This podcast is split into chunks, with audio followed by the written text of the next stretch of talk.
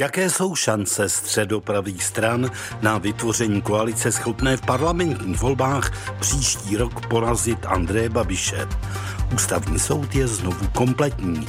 Senátoři schválili nominaci Pavla Šámala. Kdy se v České republice doskáme první vysokorychlostní železnice. Na Slovensku dnes začal, ale prozatím také hned skončil soud s Marianem Kotlebou jak by mohlo s projednáváním žaloby na prezidenta Donalda Trumpa zahýbat výpověď jeho bývalého blízkého spolupracovníka Johna Boltna. Migrační vlna dorazila také do Bosny a Hercegoviny. A konečně, co zajímavého je k vidění na Mezinárodním filmovém festivalu ve švédském Jeteborgu. Příjemný a ničím nerušený poslech, dámy a pánové. Den podle Libora Dvořáka.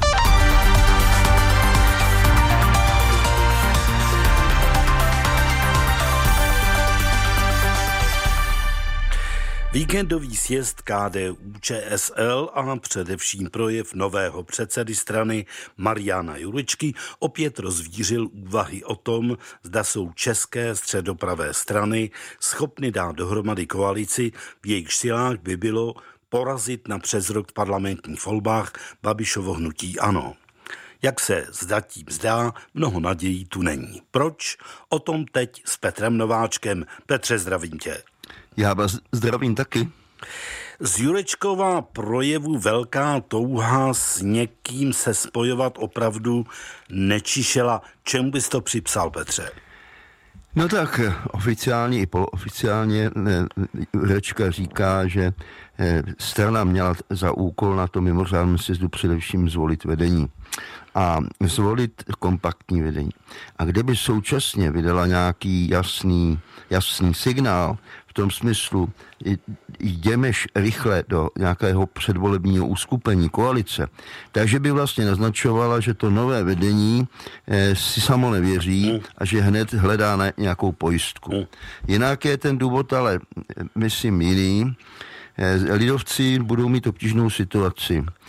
Marian Jurečka není pokud jde o koaliční jednání, zrovna ideálním typem, protože části Eh, potenciálních spojenců eh, požívají z té nedůvěry. Hmm.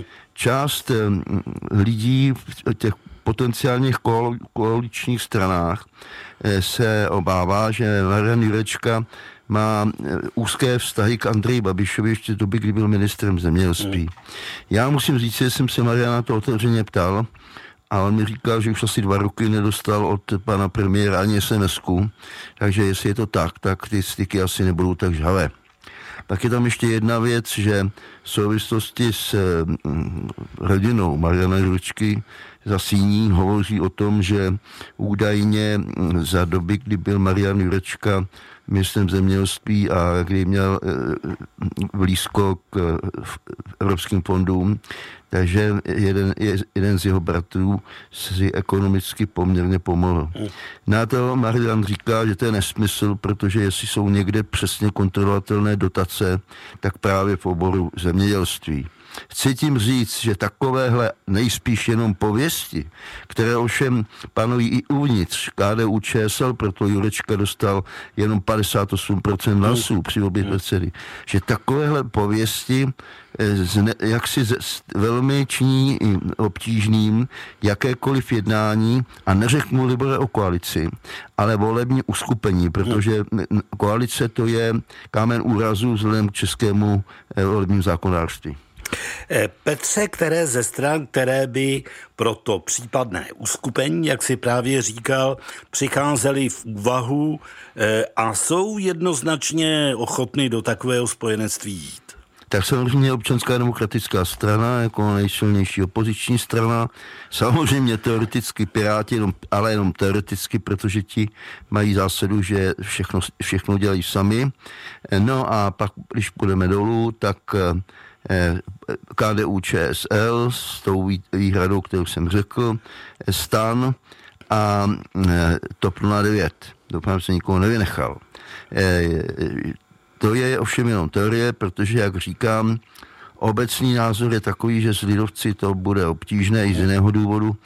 Oni měli takový příběh se stanem při minulých volbách a nakonec to dohadované spojenectví se na úplné legraci rozbilo. A že ně, někteří se bojí, že když se dají lidovci do Holportu, takže lidovci opět odskočí, že na ně prostě není spolenutí. Je pravda, že lidovci se v posledku vždycky historicky starávali hlavně o sebe. Ale dejme tomu, že to je jenom pověst, že tentokrát nouze naučí Dalibora Housti. Pak jsou tam Stan a Topka, které by jistě se spolu dohodnout mohly a v nějakém společném, společném uskupení postupovat. No a co se týče občanských demokratů, tak ta je mm, významná záležitost. Občanští demokraté má se za to, by se, se například mohli teoreticky dohodnout s lidovci. Ale eh, protože tam jsou určité animozity už z minulosti, vzpomeňme, jak říkal Josef Pluxovi, had na tři nevědouce, že had no. není sliský, ale hebký, tak eh, Eh, zase jiní tvrdí, že to nepřipadá v úvahu, protože v ODS je skupina lidí, která to prostě nikdy nepřenese přes srdce. Ale teoreticky by tohle, tahle dvojice mohla fungovat jako jistý základ. No a eh, co, opět jsme se zmínili, že ti toho nepůjdou od těch dvou menších uskupeních. Ano, ty, ty by šly. A tak mi z toho dohromady vychází, že to nakonec může být na jedné straně na ODS, jestli mm, kromě krásné, krásné teorie pana profesora Fialy eh, dokáže prakticky tentokrát eh, v té politice nějaké souručenství na pravou středu vytvořit, a nebo jestli to na druhé straně bude záležet na těch opravdu malých stranách, o nich jsem se zmínil, na které se ovšem napojí, to bych chtěl zdůraznit, Eh, další politická uskupení, třeba regionálního charakteru a eh, politická hnutí. A víš, protože z toho vyplývá, že taková, takové uskupení se pak nemůže jmenovat koalice, to by bylo velmi obtížné, ale že to musí být politické združení a že, bude, že se třeba bude jmenovat za šťastné Česko a pod tím bude napsáno eh, eh, volební strana tvořená, teď tam bude ten výčet, jo. Jenomže tady bývá problém, že předsedové chtějí být vždycky někde vidět a, a tak dále. A my, myslím si, že tohle to je téma, na kterým se ty dotyčné strany zabývají. A jak to téma dopadne, závisí hlavně na krajských volbách, protože ty všem stranám bez rozdílu ukážou, jak na tom vlastně jsou rok před těmi velkými.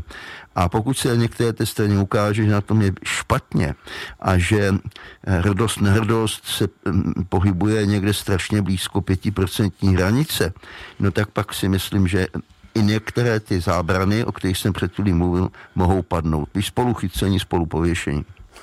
Říká kolega Petr Nováček. Petře, děkuji mnohokrát a pěkný večer. Já děkuji mnohokrát za pozvání, taky přeju hezký večer a tebe, Libore, speciálně zdravím. Děkuji. děkuji.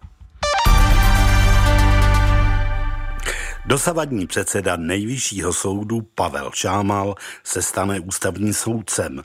Jeho nominaci dnes jednoznačně potvrdili senátoři. V tajné volbě pro něj hlasovalo 61 ze 76 přítomných. Ústavní soud byl od loňské rezignace Jana Musila nekompletní a po nástupu Pavla Šámala bude mít opět 15 členů. Ve spojení jsme s právníkem a publicistou Tomášem Němečkem. Dobrý den. Dobrý den. Pane Němečku, jak důležité pro ústavní soud je, že bude opět plně obsazen a že jej doplní eh, právě pan profesor Šámal? Ústavní soudci stěžovali, že určitý problém jim to způsobovalo, to, to prázdné místo, protože bylo potřeba, aby tedy v tom jednom senátu se střídali funkcionáři ústavního soudu, eh, častěji místo předseda a předseda, kteří mají i jiné povinnosti zároveň. Takže to je, to je správné. No a pokud jde o profesora Šámala, je to uh, nejen tedy známá autorita trestního práva uh-huh. a, a významný akademik, uh, jde taky o to, že to jeho uvažování o trestním právu uh, mělo i nějaký ústavně právní rozměr. Připomínám tady například jeho rozhodnutí v zajímavém a sporném případě českého vydavatele Mein Kampfu, kde se profesor Šámal postavil tehdy na stranu svobody projevu. Čili chci říct, jako, že to, že je specialista na trestní právo, ještě neznamená, že neumí uvažovat šířeji v tom ústavně právním rozměru, což je dobře. Pane Němečku, schválení 15. ústavního soudce se protahovalo několik měsíců.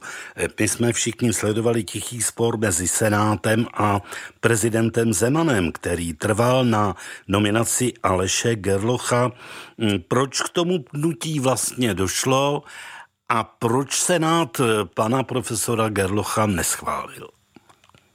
No, já si myslím hlavně, že ve chvíli, kdy předložil prezident eh, schopného kandidáta, takže tento byl schválen velice rychle, no. profesor Šámal. Ano. Čili si myslím, že rozhodně bych tady nekladl vůbec žádnou vinu na stranu Senátu, naopak senátoři tady myslím docela jasně ukázali, že to není od nich nějaký truc, nebo jak někde zaznívalo ve stížnostech z prezidentské kanceláře, že senátoři vetují úplně každého, eh, koho prezident navrhne.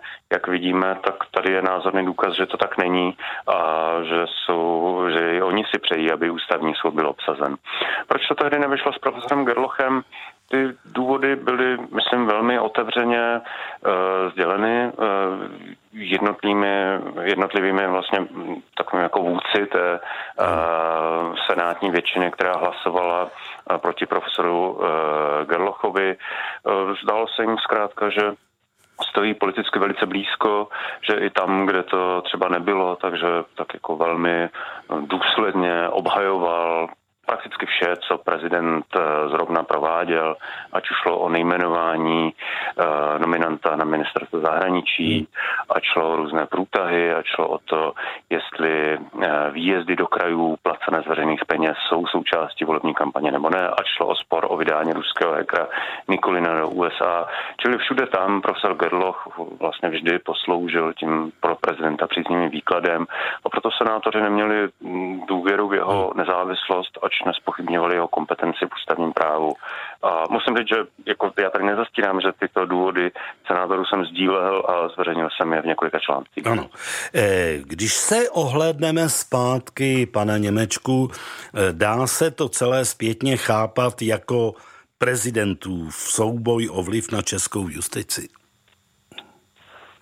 Já si myslím, že je to souboj je strašně znašené slovo. Já si myslím, že prezident se věnuje justici péči, to je pravda.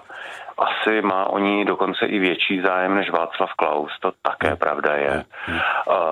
Na druhou stranu si myslím, že kdyby opravdu více naslouchal, byl jenom trochu schopen kooperace například se Senátem, tak si myslím, že si mohl tu potupu svou, a hlavně, jako je mi tam trošku líto profesora Gerlocha v té hmm. věci, i potupu profesora Gerlocha, že si mohl velice snadno ušetřit.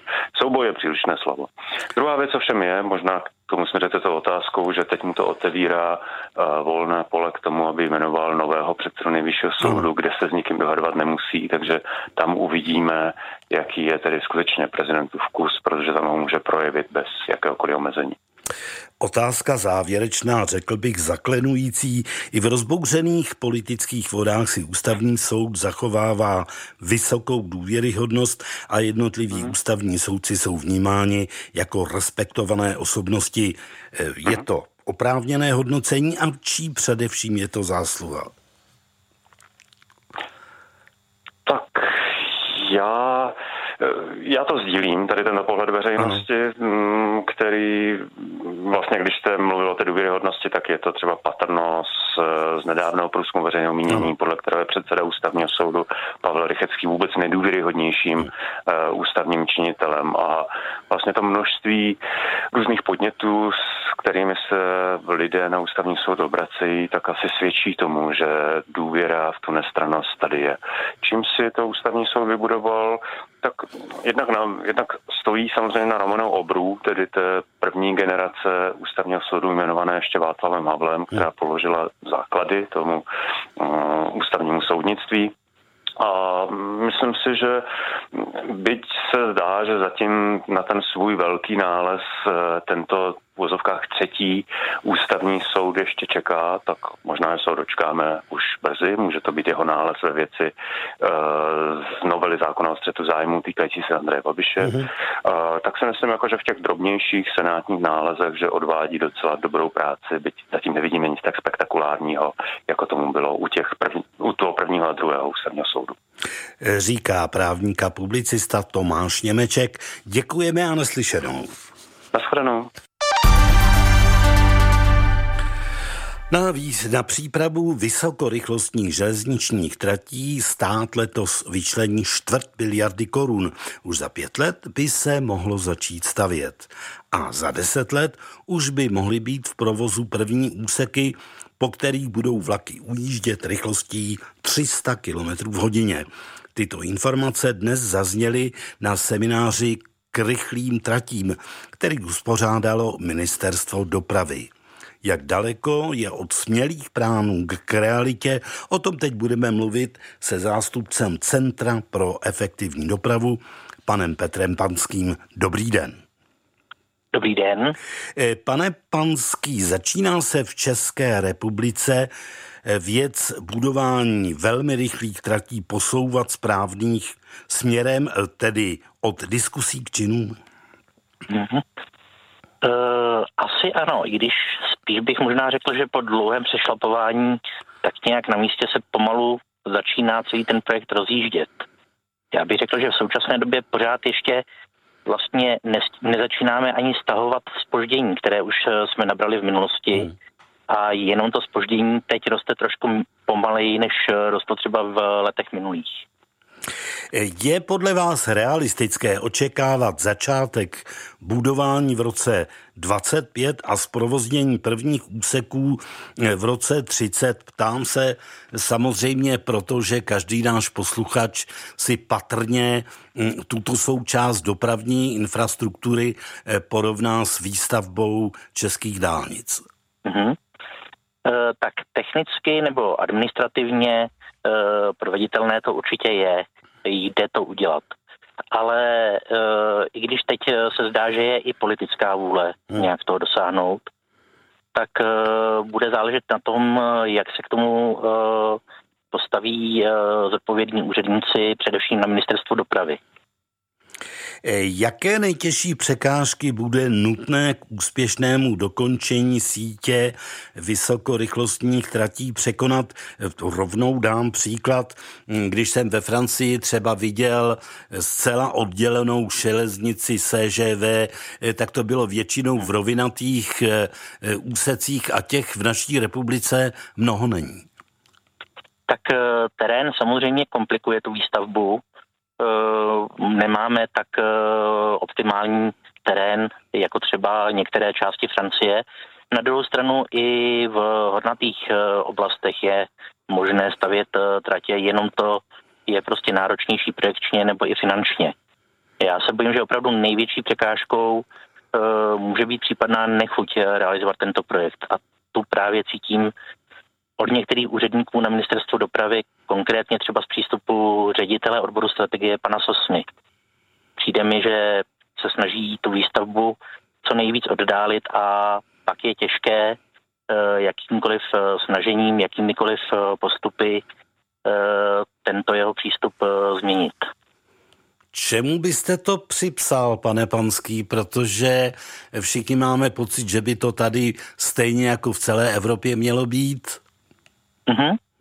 Uh, je to otázka. Uh, to bychom se asi museli zeptat přímo jeho. Ano. Uh, na druhou stranu, jestli zatím mohou být třeba nějaké plány, že pro odbor strategie může být, řekněme, atraktivnější spíše věci připravovat, než je realizovat, těžko říct. Podle odhadů spolkne výstavba těchto tratí 20 miliard korun ročně. Eh, proč se i přes vysoké náklady vyplatí tyto tratě mít? Někdo může namítnout, že eh, naše země třeba není tak velká, jako už zmíněná Francie nebo mhm. Polsko, které obě mají 600 tisíc čtverečních kilometrů rozlohy. Tak eh, jednak tyto tratě existují, eh, plánují se a vznikají i v menších, měst, eh, v menších státech, než je Česká republika. Eh, momentálně například se připravuje taková trať v Dánsku, už běží výstavba. Ty přínosy těch tratí jsou asi hlavně ve zlepšení dopravní dostupnosti jednotlivých center, můžou přinést rozvoj jednak spojení těch center ale i oblastí podél eh, těch tratí, protože eh, přejezdy vysokorychlostních vlaků na standardní síť mohou obsloužit eh, i přilehlé regiony mm-hmm. a například z takové jihlavy by bylo možné za půl hodiny být v Praze, za půl hodiny být v Brně. To máte jako když byste bydlel zároveň na předměstí Prahy i Brna. Takže ideální místo, místo toho, aby tak jako dnes bylo odtamtud všude daleko. To je pěkný argument. A určitě ještě jedna otázka. Jak velké nároky bude mít spuštění toho vysokorychlostního provozu na personál? Budeme na to, tak říkajíc, mít dost lidí? Uh, myslím si, že určitě. Je u nás celá řada schopných lidí, uh, kteří dokáží uh, tenhle projekt nějakým způsobem podpořit, zrealizovat, které je možné proto využít. Jenom bych chtěl upozornit, že zároveň by bylo dobré využít i praxi ze zahraničí, protože uh, vlaky tohoto typu jsou v Evropě běžné, řekněme, od nějakých 80. let. Uh, těch zkušeností je spousta a bylo by dobré určitě spolupracovat i se zahraničními odborníky. Nemusíme asi sami vynalezat kolo, když všichni ostatní už na něm dávno jezdí. Eh, říká zástupce Centra pro efektivní dopravu pan Petr Panský. Eh, pane Panský, děkuji a pěkný večer. Já děkuji vám, hezký večer vám i posluchačům. Posloucháte Den podle Libora Dvořáka.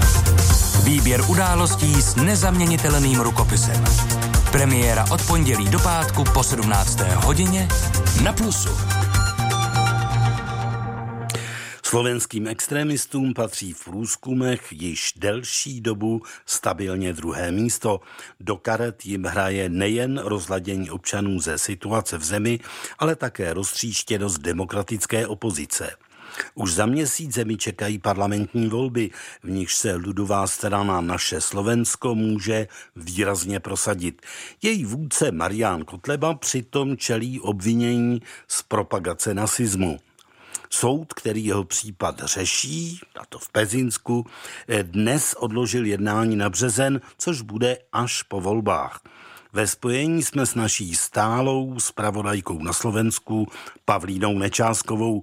Pavlíno, dobrý podvečer. Hezký den. Eh, já jsem naznačil, proč se Kotleba opět ocitl před soudem, ale chtěl bych se vás zeptat, proč došlo k tomu odročení. Tak k tomu o odročení v podstatě, já, já bych jenom začala tím, že, že ten důvod je ten, že v roce 2017 Marian Kotleba rozdal charitativní šeky třem rodinám ve špatné finanční situaci a ty šeky byly ve výši 1488 eur. 14 eh, velmi je často vnímána jako odkaz k jednomu rasistickému americkému textu a 88 je tedy vnímána jako nacistický pozdrav Heil Hitler. A za to se tedy dnes znovu Marian Kotleba ocitl před soudem.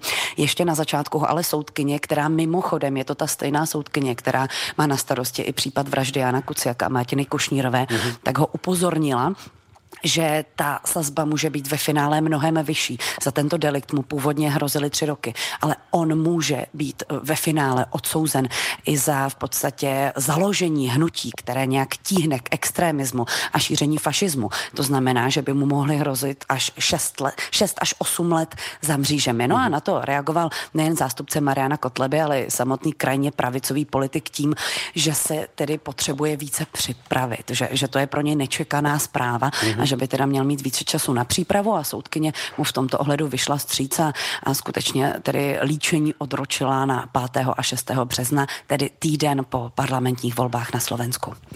Pavlíno, přejdeme k předvolebním tématům, když jsme u toho zatím skončili. Proč má Kotlebova strana v jistém segmentu slovenské společnosti takový úspěch? Je pravda, že Kotlebova strana v, v posledních měsících neuvěřitelně posílila. Hmm. Když se podíváme třeba na poslední průzkum agentury Focus z ledna, tak vládní směr jako první by získal 18% a, a Kotleba by získal necelých 13%, což je poměrně velké překvapení. Ještě před rokem tomu tak nebylo. Proč tomu tak je? Já bych řekla, že, že je to určitá únava společnosti, že je to touha najít eh, jakousi alternativu hmm. a ne tu, která je prezentována tradičními médii například, protože Marian Kotleba absolutně nekomunikuje s tradičními médii. Oni vlastně v podstatě o to ani nemají zájem hmm. a ten zájem není ani z jeho strany. A ono se nedá říct, že, že ten segment je tak konkrétní těch voličů, kteří se rozhodnou dát hlas Marianu Kotlebovi. Jeho volí skutečně i řada vzdělaných lidí. Nedávno byly průzkumy, jak by dopadly volby, kdyby volili, volili pouze lidé do 26 let a Marian Kotleba by u nich vyhrál na prvním místě. Velmi nepochopitelné je to v tom ohledu, že Marian Kotleba už se dostal do poměrně vysoké funkce, když tuto chvíli pominu tedy poslance Národní rady, tak byl i županem Bansko-Bystrického kraje. A v podstatě za, za ty čtyři roky nic nezměnil. Nic, co slíbil, tak ne, ne, tak to neudělal a zastavil naopak třeba tok peněz eurofondu a ví se už teď, že obohacoval sám z těchto zásob svoji vlastní rodinu. Takže tam je velké překvapení, protože tehdy jasně eh, prohrál, když se snažil obhájit eh, místo župana, ale dnes tedy znovu sílí. On rozjel poměrně rozsáhlou kampaň, objíždí vesnice, menší města, větší města a snaží se v tváří tvář promlouvat lidem. Komunikuje také velmi na Facebooku, nicméně teď na tyto jeho akce začala reagovat také neparlamentní opozice, konkrétně strana spolu, která vyjíždí na ty kotlebovské mítingy, přímo i její čelní představitelé a snaží se tam promlouvat s lidmi. Mm. Občas tam dochází zatím jenom ke slovním střetům a snaží se v podstatě narušit tu rétoriku Mariana Kotleby. Eh, Pavlíno, jaký podíl na vzestupu kotlebovců, který jste doložila i tou statistikou, má krize ve vládní straně Smer eh, způsobená samozřejmě eh, vraždou Jana Kuciaka. Ono se to asi nedá úplně doložit eh, čísly, kolik voličů přešlo v tuto chvíli ze strany Smer ke straně Mariana Kotleby. Nicméně přesně už je to tak, jak jsem říkala. Strana Smer představovala pro řadu voličů velkou jistotu a eh, byť, byť se s ní táhla řada problémů, řada korupčních kaus, ale ty, tyto případy často bývají pro některé obyvatele nečitelné. Ale ve chvíli, když přijde zpráva o vraždě dvou mladých lidí, skutečně společnost často vnímá mnohem intenzivněji ne to, že byl Jan Kuciak novinář, ale oni říkají, zabili děti. A to byl v podstatě to vnímáno jako systém, který nastolil Robert Fico. Nikdo přímo nespojuje samozřejmě mhm. vraždu Jana Kuciaka s osobou Roberta Fica, ale s tím, že on umožnil svou letitou vládou ten systém, ve kterém mohli lidé, třeba jako Marian Kočner, fungovat a zřizovat si svůj vlastně, tak říkajíc, svět a své, své eh, vazby v podsvětí. Takže to samozřejmě nahrálo i Marianu Kotlebově. Nahrává mu v podstatě to všechno, jak se teď ty kauzy zveřejňují, jak se začínají objevovat komunikace uh, z telefonu Mariana Kočnera a začíná se ukazovat, že skutečně tam ty úzké politické vazby byly, byly a mezi tím i opozice, i koalice má mezi sebou spory a Marian Kotleba vlastně stojí bokem a vše to pozoruje a získává z toho, tak říkajíc, jen profit. Ale uvědomuje si to i Robert Fico, který se snaží cílit právě na jeho voliče. Proto v poslední době se často objevuje s takovými jako velmi ostrými výroky. Byl i obviněný z podpory extremismu, mm. protože on ví, že asi tam ještě možná je potenciál, že by mohl nějaké voliče přimět, aby se vrátili nebo získat úplně nové.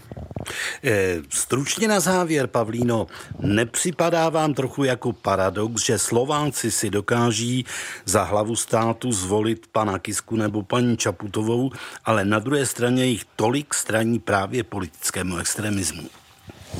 Je to obrovský paradox a tu otázku dostávám velmi často. Já bych řekla, že, že volba prezidentky Čaputové byla bezprostřední reakcí právě na, na tu tragédii, která na, nastala tedy s vraždou Jana Kuciaka a že skutečně tam bylo velké vzděšení obyvatelstva a velká nechuť k tomu systému, který tady doposud byl. Ale musíme si také uvědomit, že, že právě v té prezidentské volbě poslední byla nejnižší volická, volická účast. Přišlo 48% obyvatel proto se také říkalo, že eh, prezidentka Čaputová bude prezidentkou pouze pro polovinu národa. A v podstatě je to tak, že až tyto parlamentní volby, které budou od dneška přímo za měsíc, ukáží, jak moci Slováci změnu přejí, protože sama hlava státu toho tolik nezmění. Zásadní je právě parlament. Takže uvidíme, jestli, jestli ta jejich touha tedy trvá a jestli skutečně tedy úplně nastanou změny a vlastně ty staré pořádky zmizí. Pavlína Nečásková. Pavlíno, děkujeme a pěkný večer. I vám naslyšenou. Evergreen jménem impeachment amerického prezidenta zdaleka nekončí. Senát si téměř jistě vyslechne dodatečná svědectví především od bývalého bezpečnostního poradce Boltna, což bude pro prezidenta Trumpa krajně nepříjemné. Vůdce republikánské většiny v Senátu McConnell připustil, že nemá dost hlasů na to, aby připuštění těchto svědků zarazil. Ve studiu k tomuto tématu už je zahraničně politický komentátor Českého rozhlasu Milan Slezák. Milane, zdravím tě. Krásný den přeji. Proč bude to Boltnovo svědectví nepříjemné? Protože z něj, jak se dá očekávat, vyplyne, že prezident lhal. Bolton totiž ve své připravované knize údajně říká, že jemu přímo osobně Donald Trump řekl, že spojuje poskytnutí či zmrazení vojenské pomoci Ukrajině s tím, zda ukrajinský prezident Zelensky veřejně řekne, že nechá vyšetřit činnost eh, Huntera Bidena, což je syn eh, protikandidáta Trumpova, na Ukrajině a potažmo také Bidena staršího.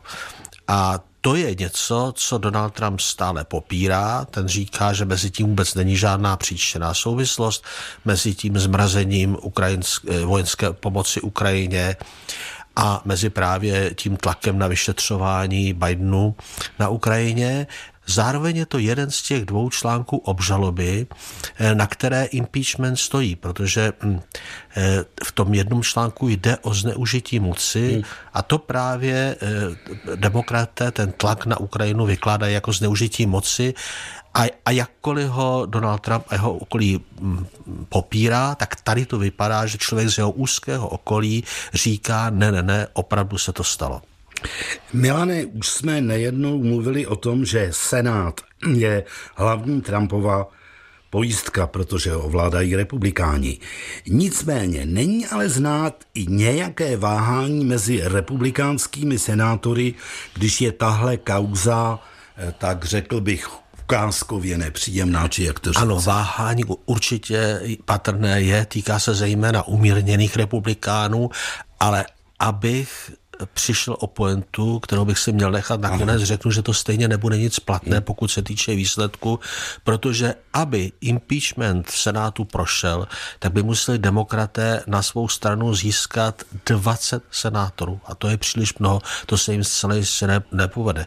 Eh, tady totiž jde o to, že pokud je o ten impeachment jako takový, musí rozhodnout dvoutřetinová většina Senátu a na to, jak jsem řekl, demokraté nedosáhnou. Ale něco jiného je předvolávání těch nových svět svědků právě i Johna Boltona, tam by eh, demokraté v tom tlaku uspět mohli, protože tam by jim stačila nadpoloviční většina a zdá se, že opravdu dostatek hlasů by mohli mít, to se ukáže v pátek, pokud by se k tím přiklonili, jak to vypadá, ti umírnění republikáni. V pátek se totiž začne diskutovat o tom, zda předvolat zpětky či nepředvolat další svědky.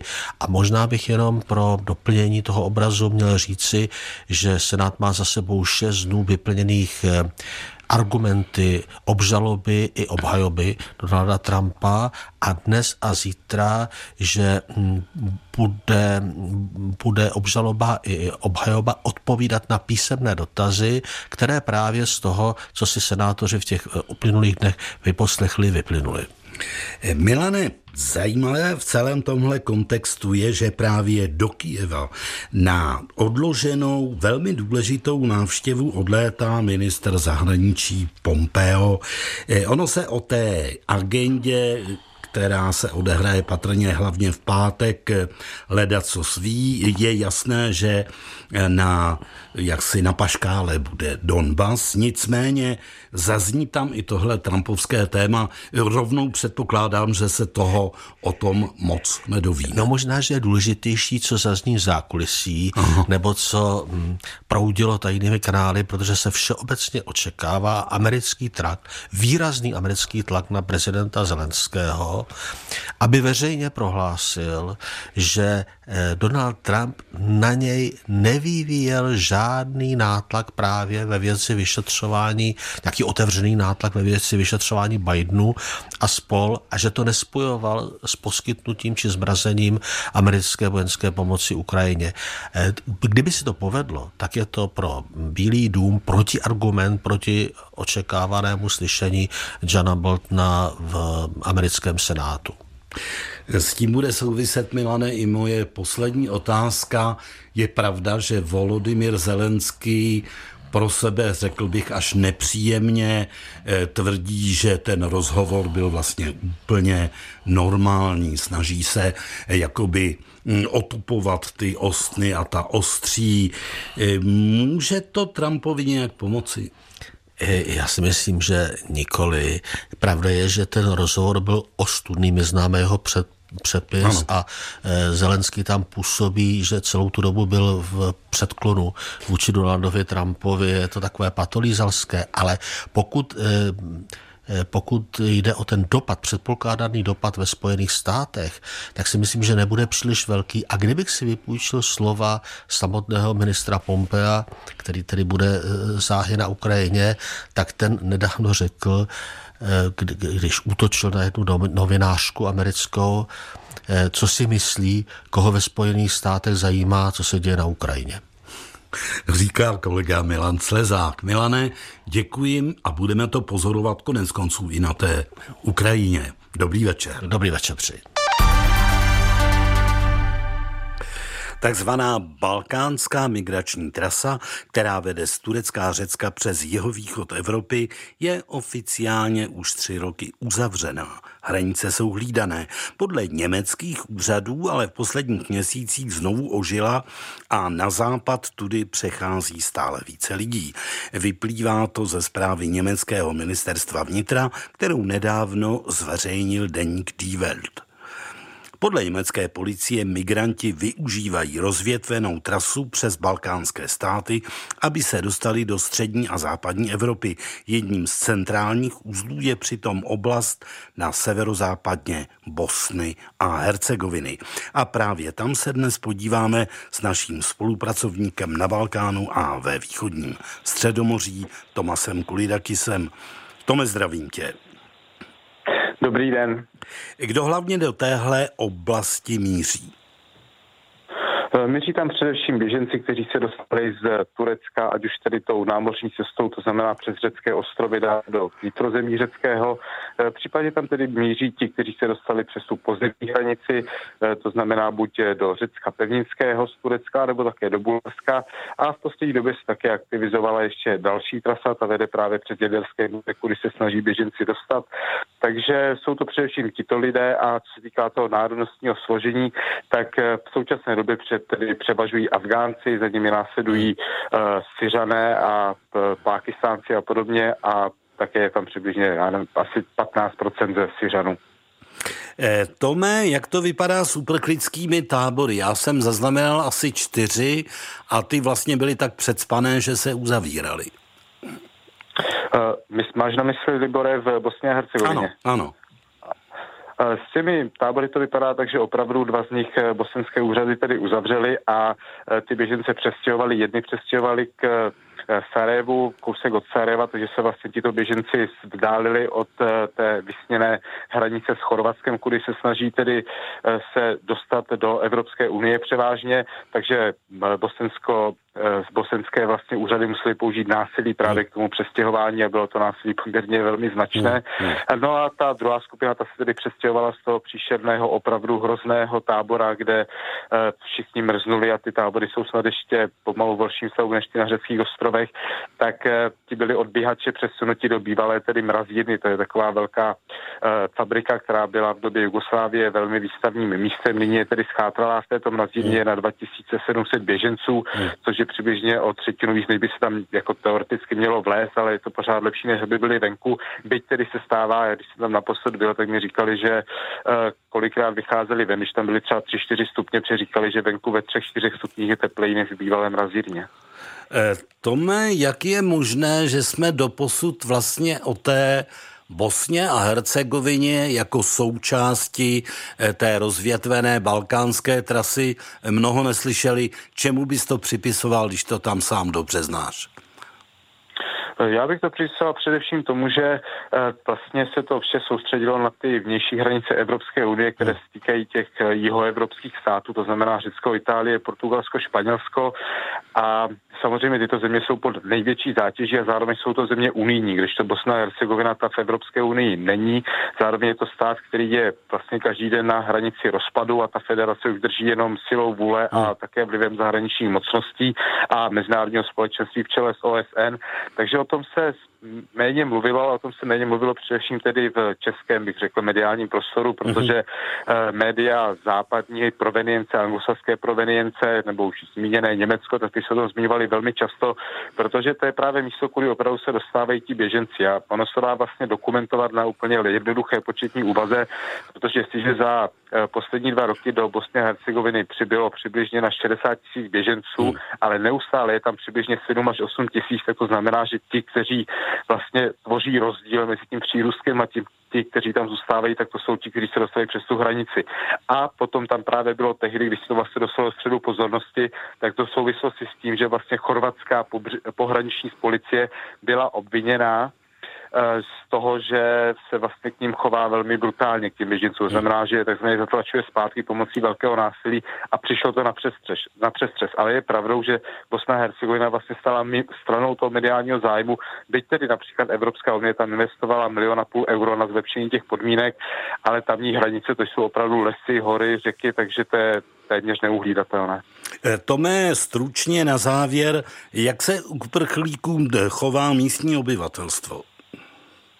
Co se týká místního obyvatelstva, tak vzhledem k tomu, že i ono zažilo vlastně uprchlické vlny, no. zažilo poměrně nedávno válku, která doprovázela rozpad Jugoslávie, tak eh, místní obyvatelstvo se k ním chová vstřícně, to znamená snaží se jim pomáhat, hmm. nechcou tam nějaké velké bouře, které by byly protimigrační, ale v podstatě dochází také k té únavě, kterou vidíme i v jiných zemích, ať už je to Řecko, Itálie nebo kterákoliv jiná země. To znamená, že místní říkají, ano, my jsme dali všechno, co jsme mohli, protože je pravdou, že když člověk prostě ty lidi vidí, tak samozřejmě jsou tam hmm. lidi pověstní mladí z mobily, ale i tak je tam spousta žen, dětí, starých lidí a podobně.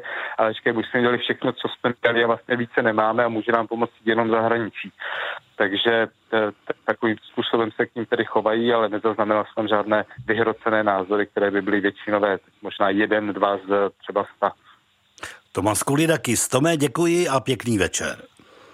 Děkuji, nashledanou. Když chcete vědět proč. Český rozhlas plus. Mezinárodní filmový festival v Jeteborgu je největší skandinávskou událostí svého druhu. Každoročně se zde pro více než 160 tisíc diváků promítá zhruba 450 filmů, letos 80 zemí světa. Festival má dva hlavní cíle. Umožňuje nabízet široký program filmů, které se často nedostanou do kin. A je to také místo, kde se setkávají zástupci skandinávského filmového průmyslu. Přímo na místě festival sleduje Kateřina Sepková. Kateřino, dobrý den do Jeteborgu. Dobrý den, zdravím do Prahy. E, co je dalším specifikem tohoto festivalu, o kterém se zejména mezi lajky u nás toho příliš mnoho neví? Tak jak jste řekl správně, tak je to e, tady ve Skandinávii největší filmová událost e, a já má vždycky nějaké zaměření. Tento rok je to gender, Eh, je to vlastně program 50 na 50, o kterém se určitě ještě zmíním a vlastně byl to dán prostor stejnému počtu režisérů jako režis, eh, režisérek jako režisérů. Takže eh, to je takový ten hlavní fokus letos. Hmm. Další fokus je brazilský film, kterému je hmm. zasvěcená speciální sekce. Je to jednak taková oslava brazilské kinematografie a zároveň i podta politicky utlačovaným filmařům. A potom, co bych mohla říct dalšího, je to takový experimentální přístup, nebo jsou to zajímavé filmové experimenty. Obecně Švédové jsou celkem otevření, řekla bych zvědaví, zajímají je nové věci a je to poměrně takový střízlivý, uh, normální festival, není tu moc třpitek, jak se zmínil Stellan Skarsgård, uh, hlavní vězda na otevírá, uh, otevíracím večeru vlastně, že je to zkrátka takový normální festival a je otevřený vlastně veřejnosti, což taky není vždycky, například v Cannes je to festival pouze pro profesionály, tady vlastně chodí místní lidé do kina, dokonce jsem slyšela, že si někteří berou kvůli tomu dovolenou. A samozřejmě to důležitou součástí je ten film market. Eh, Katko, v úvodu jsme říkali, že je tam zastoupeno hodně filmů, eh, které do normální distribuce asi nepřijdou. Jaké je to procento a o jaké jde filmy, nakolik jsou nekomerční, dejme tomu? A, tak procentuálně nevím, jestli dokážu úplně odhadnout, ale je tu, je tu hodně dokumentů, je tu mm. hodně mezinárodní uh, produkce, jsou tu dokonce české filmy, letos je to tedy slabší, ale tak důležité je Nabarvené práče, které tady mělo ano. premiéru švédskou. Um, je tu uh, také, čes, jsou to také koprodukční firmy, například film Cook uh, Fuck Kill, což je film, uh, režis, československý film režisérky Miry Forney, mm-hmm. a nebo česko-iránská koprodukce Sun Mother, takže jsou takové speciality, o kterých možná ani my v Čechách nevíme. Obecně je tu český film oblíben. Uh, takže toto bych možná jsou k vidění například jsem, jsem se zúčastnila projekce Anny Odell, což je mm-hmm. E, taková zajímavá experimentální filmařka, velmi slavná ve Švédsku a vymyslela experiment gynekologické křeslo, e, kdy natočila rozhovory se slavnými švédskými muži, e, vlastně o nějaké právě genderové vyváženosti a také o, zranitelnosti, se dá říct, a nakonec jim nabídla možnost se posadit na gynekologické křeslo a vlastně simulovat vyšetření. A je to velmi zajímavý dokument nebo experiment, taky je to experiment nebo vlastně taková instalace o feministickém pornu, takže jsou to opravdu uh, velmi specifická, někdy trošku okrajová témata. Eh, dobře, na závěr, Katko, vraťme se ještě k jedné věci, kterou jste eh, letmo zmínila, a to je ta vize 50 na 50. Eh, v čem je zajímavá a není to tak říkajíc trochu křeč, nemá na festivalu jít především o kvalitu a ne o to, aby paritně byli zastoupeny režiséři i režisérky? Tak to je ten hlavní protiargument a uh, dá se říct, že Švédové tak nějak s ním úspěšně bojují. Tady ta um, vyváženost je přítomná vůbec v celé české, v švédské společnosti. Uh, tady ty kvóty, se dá říct, jsou uplatňovány i na jiných festivalech a je to něco, co vypadá, že může být implementováno teďka trochu násilně, ale hmm.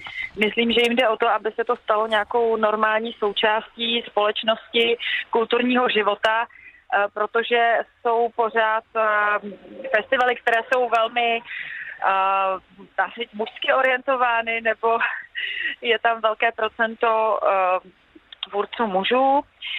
Já jsem třeba zajímavý protiargument takový byl, že Někdo říkal právě, mluvili jsme o Kan tady a tam vlastně také jsou nějaké kvoty, když děláme jiným způsobem, co se týče například národnostního zastoupení anebo i různých produkcí, když ty hmm. kvóty nejsou samozřejmě veřejně nějak dané, ale jsou takové podprahové nebo často se na to myslí, myslím, když se rozhoduje o tom, který film například vyhraje Takže toto je jenom jiný způsob vlastně nazírání a pořád vlastně eh, ten kvalitní výběr je, nebo tady právě velké procento zajímavých eh, skandinávských mladých režisérek. Takže je to něco, co má inspirovat další festivaly. Začalo to vlastně v Cannes před dvěma lety právě francouzským kolektivem 50 na 50 a uh, uvidíme, jaká bude odezva, jestli se to rozšíří dále, jak říkám, ve Švédsku je ta genderová vyváženost normální, všechno se to tak nějak dělí mezi uh, muže, ženy poměrně přirozeně, například mateřská, rodičovská dovolená,